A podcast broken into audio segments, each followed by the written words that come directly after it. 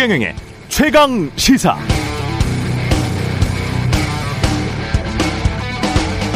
네, 로이터, CNN, KBS 등이 만든 전 세계 백신 관련 접종 현황을 종합해서 지금 현재 상황을 정리해 드리면 한국의 1차 백신 접종률은 1.16%, 이스라엘은 접종률이 100%를 넘어가고 있고요. 미국이나 영국의 접종률은 3, 40% 선입니다. 백신 접종률만 놓고 보면 한국은 한참 멀었죠. 그런데 말입니다. 이상하게도 백신 접종을 우리보다 거의 석 달이나 먼저 시작해서 1차 접종률이 이렇게 높은 나라들의 확진자 숫자가 10만 명당 10만 명당 미국은 8,986명, 영국은 6,739명, 이스라엘이 9,086명입니다. 10만 명당 확진자 숫자니까 인구수는 고려하지 않으셔도 되는 것이고 이 숫자도 이들 나라에서는 사실 많이 준 게 이 정도입니다. 무엇보다 1차 접종률이 100%를 넘어가는 이스라엘의 10만 명당 확진자 숫자가 이른바 백신 접종 선진국 가운데서도 가장 많다는 것. 참으로 특이한 현상이죠. 한국은 10만 명당 확진자 숫자 186명입니다. 186명. 접종률 100%를 넘긴 이스라엘보다 10만 명당 확진자 숫자가 약 50분의 1 수준에 불과하죠. 아이러니합니다. 집단 면역에 도달하기 전까지는 백신보다는 마스크가 더 효과적이라는 뜻일까요? 코로나19나 그 백신에 대해서 아직 우리가 모르는 것이 더 많은 것 같습니다. 네. 안녕하십니까. 3월 16일 세상에 이익이 되는 방송 최경령의 최강 시사 출발합니다. 저는 KBS 최경령 기자입니다.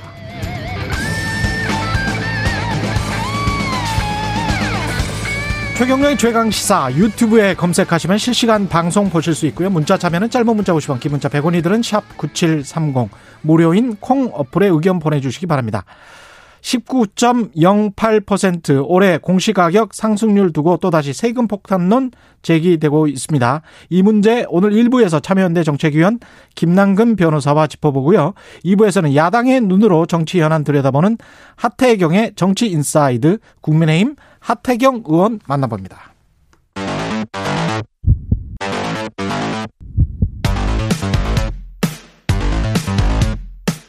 오늘 아침 가장 뜨거운 뉴스 뉴스 unboxing 오늘 아침 가장 뜨거운 뉴스 뉴스 unboxing 시작합니다. 민동기 기자 김민아 시사평론가 나와 있습니다. 안녕하십니까? 안녕하세요. 예. 여야가 LH 특검에 합의를 했네요. 네, 여야가 어, 특별검사 도입하고요. 예. 국회의원 전수조사 그리고 국회 국정조사 추진에 합의를 했습니다. 음. 아무래도 지금 선거를 앞두고 여러 좀 여론이 악화된 점을 감안을 하면 예. 이 특검 법안 같은 경우에는 3월 임시국회에서 처리할 가능성이 굉장히 높다 이런 전망이 나오고 있고요. 예.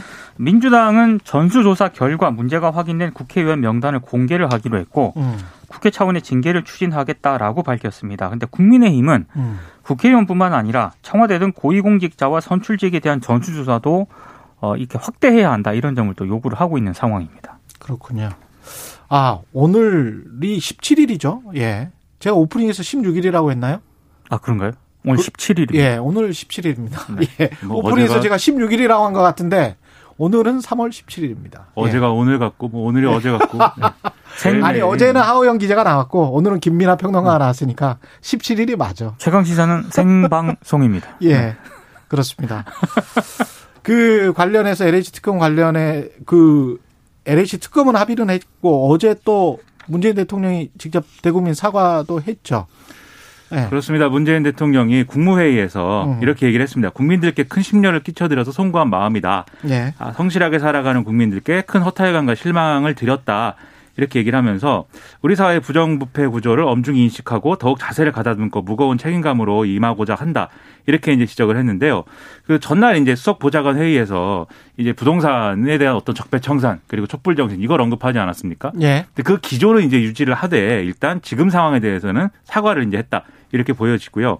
그다음에 어제 메시 중에는 대대적인 부패 청산 드라이브도 예고했다. 언론이 이렇게 이제 분석을 하고 있고 어 그리고 또 지금 정부의 어떤 타락의 결과는 아니다. 이게 결국 구조적인 어떤 문제로부터 음. 이제 불거진 어떤 그런 사태지만 지금 정부는 여러 가지로 이제 어떤 어 부패 인식 지수가 매년 개선돼서 역대 최고 순위를 기록하는 등의 좀 공정하고 깨끗한 사회로 나아가고 있다라는 이런 분위기도 있다. 이렇게 얘기를 했습니다.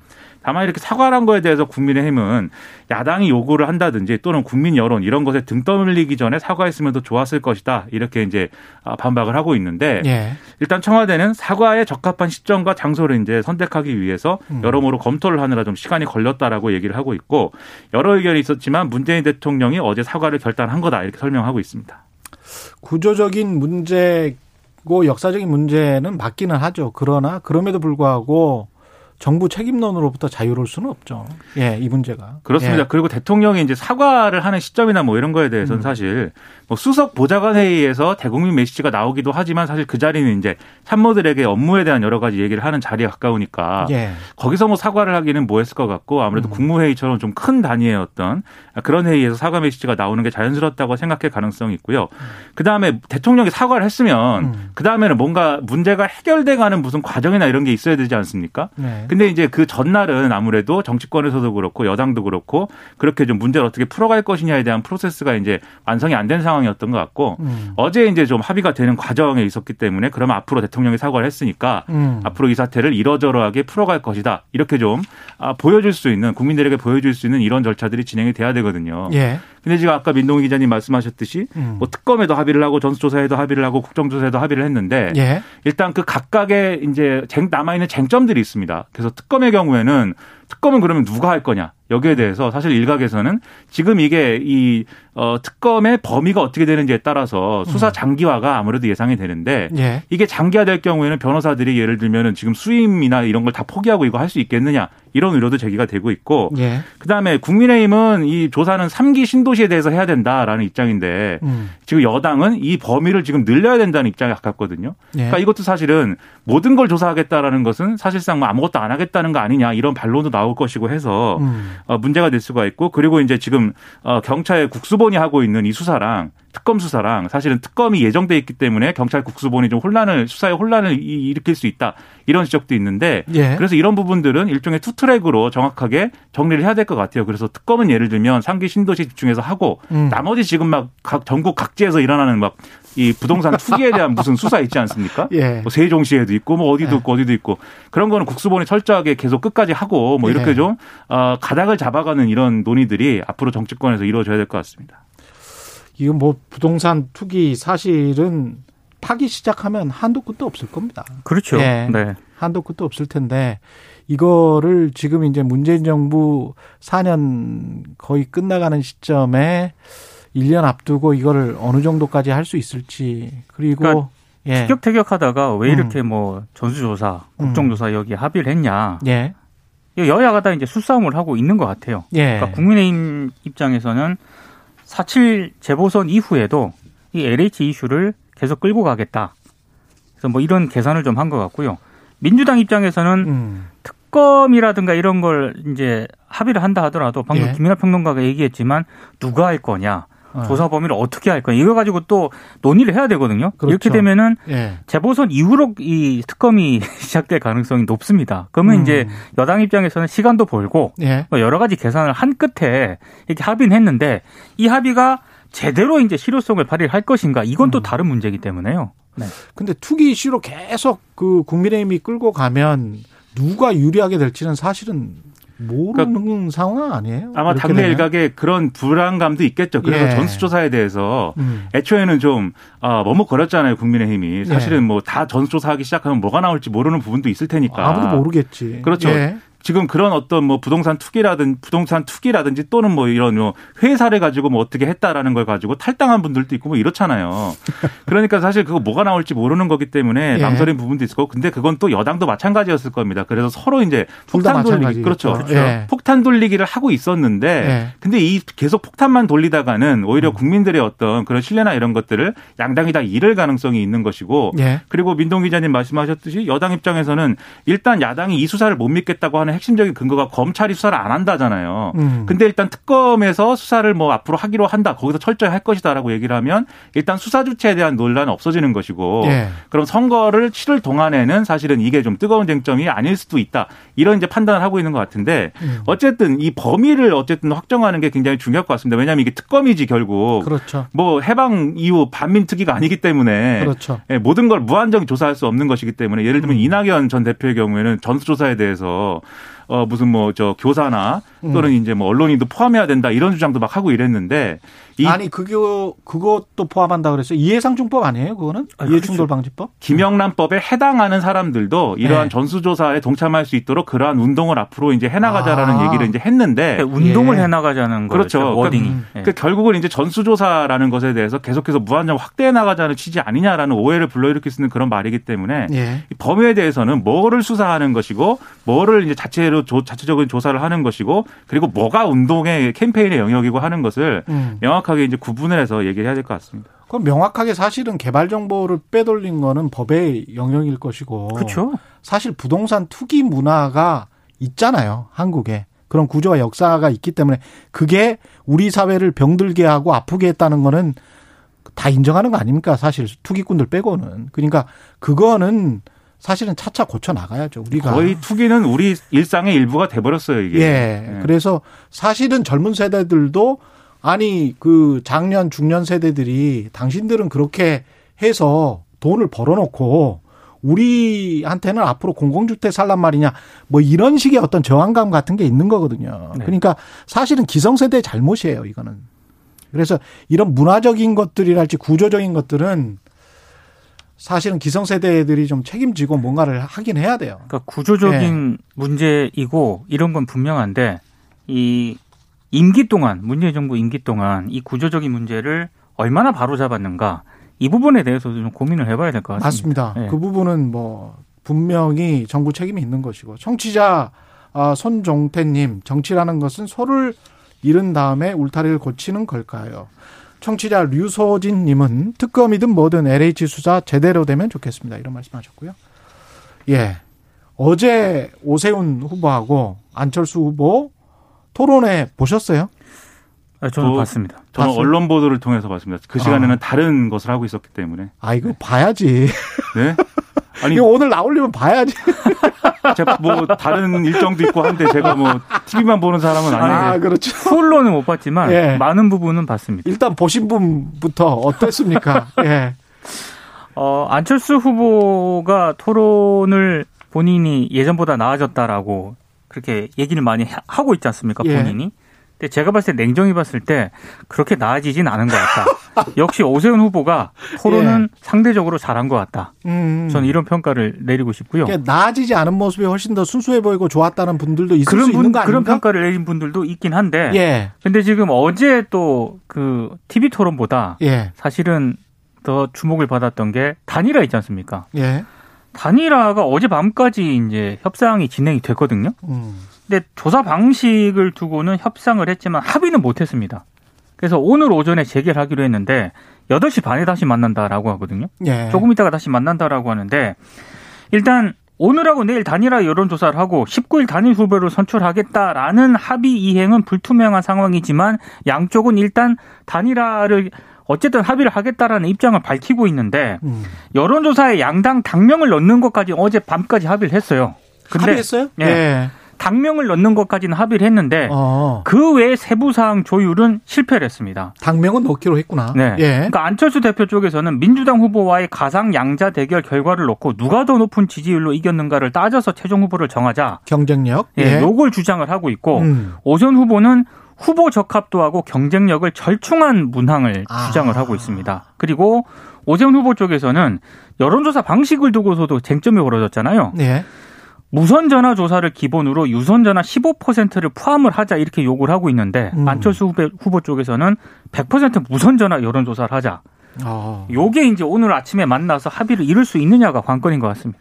그 만약에 합의가 되면 낮부터라도 오후부터라도 이제 여론조사를 시작을 해서 실질적으로 이제 이틀간 여론조사하기로 한 거를 뭐 하루 또는 1.5일 뭐 이렇게 하루 반 이렇게 진행하는 걸로 아마 합의가 될 그렇죠. 가능성이 있고 음. 만약에 결국 이게 합의가 안 되면은 이제 그 다음 이제 프로세스로 넘어가야 되죠. 일단 후보 등록은 각각 하고 예, 중앙선관위가 선거투표용지 인쇄를 시작하는 아 29일 이전에 단일화를 한다. 음. 네, 이걸로 넘어가야 되고 만약 이때까지도 안 되면 사전 투표 시작일인 다음 달 2일 이전에 그럼 단일화를 완료한다. 이런 시나리오가 있는데 음. 뒤로 갈수록 이 단일화에 의한 어떤 시너지 효과 이런 것들은 줄어들 겁니다. 일단 단일화는 될 것 쉽죠? 어떻게 보십니까? 단일화가 안 될 경우에는 예. 이게 국민의힘이든 안철수 음. 대표든 그리고 향후에 그렇죠. 예. 향후에 정계 개편의 주도권을 둘러싼 싸움에 있어서도 이 두 주체가 완전히 이제 그 할 말이 없어져 버리기 그렇죠. 때문에 음. 이 여파를 견디기가 어려워서라도 단일화를 하긴 할 겁니다. 근데 예. 얼마나 시너지 효과가 있는 형태로 할 것인가 음. 이제 이게 관건이 되고 있는 거죠. 정말 궁금한 건 시너지가 있는지 없는지는 뭐 선거 결과가 판단할 거고 누가 될 것 같아요? 단일화는 누가 될 것 같아? 그거 뭐 내기하는 건가요, 이제? 아니 지금 아니 너무 궁금해 나는 이 너무 지금 접전이잖아요. 그리고 오세훈 후보가 쫙 이렇게 올라오는 상황이어서 룰이 뭐 확정이 돼야 이거는 뭐 그것을 얘기할 수 있을 텐데. 근데 아까 유선 전화 15% 하자는 거는 사실은 유선 전화가 약간 보수적인 성향이 그렇죠. 있잖아요. 네. 그래서 그거를 하자는 게 이제 오세훈 후보 쪽이고 무선 전화 100% 하자는 거는 상당히 이제 중립적으로 가자는 쪽인 것 같고 안철수 후보 쪽은 그게 유리하다고 본인이 그게 판단하니까. 유리하다고 생각하는 그렇죠. 것이고. 네. 아, 흥미롭네요. 그 룰이 어떻게 네. 정해지느냐를 네. 봐야 어느 정도 예상을 할 수 있는데 그게 지금 오늘 아침 만나서 합의를 해야 되니까요. 오히려 또 KBS 보도에서는 뭐 적합도나 경쟁력 이런 것보다는 민주당 지지자가 포함되느냐 안 되느냐. 그러니까 역선택 예, 역선택의 가능성 때문에 1, 2% 포인트가 날 수 있다라는 그런 보도가 나온 적이 있거든요. 그래서 그것도 참 궁금하네요. 예. 저도 궁금합니다. 그리고 저도 궁금합니다. 그리고 이제 국민의힘 지지층의 마음 마음에 영향을 미치는 요인 중에 하나가 예. 이후에 정계 개편 구도 어떻게 될 거냐 이 문제인데 음. 안철수 대표 안철수 후보가 그런 점에서 이제 음. 어제 나름대로 승부수를 던진 거죠. 국민의힘과 예. 재보선 이후에 합당을 추진을 하겠다. 예. 그래서 윤석열 전 총장까지 다 모으는 음. 더큰 입원을 뭐 만들겠다고 다시 재론을 했는데 음.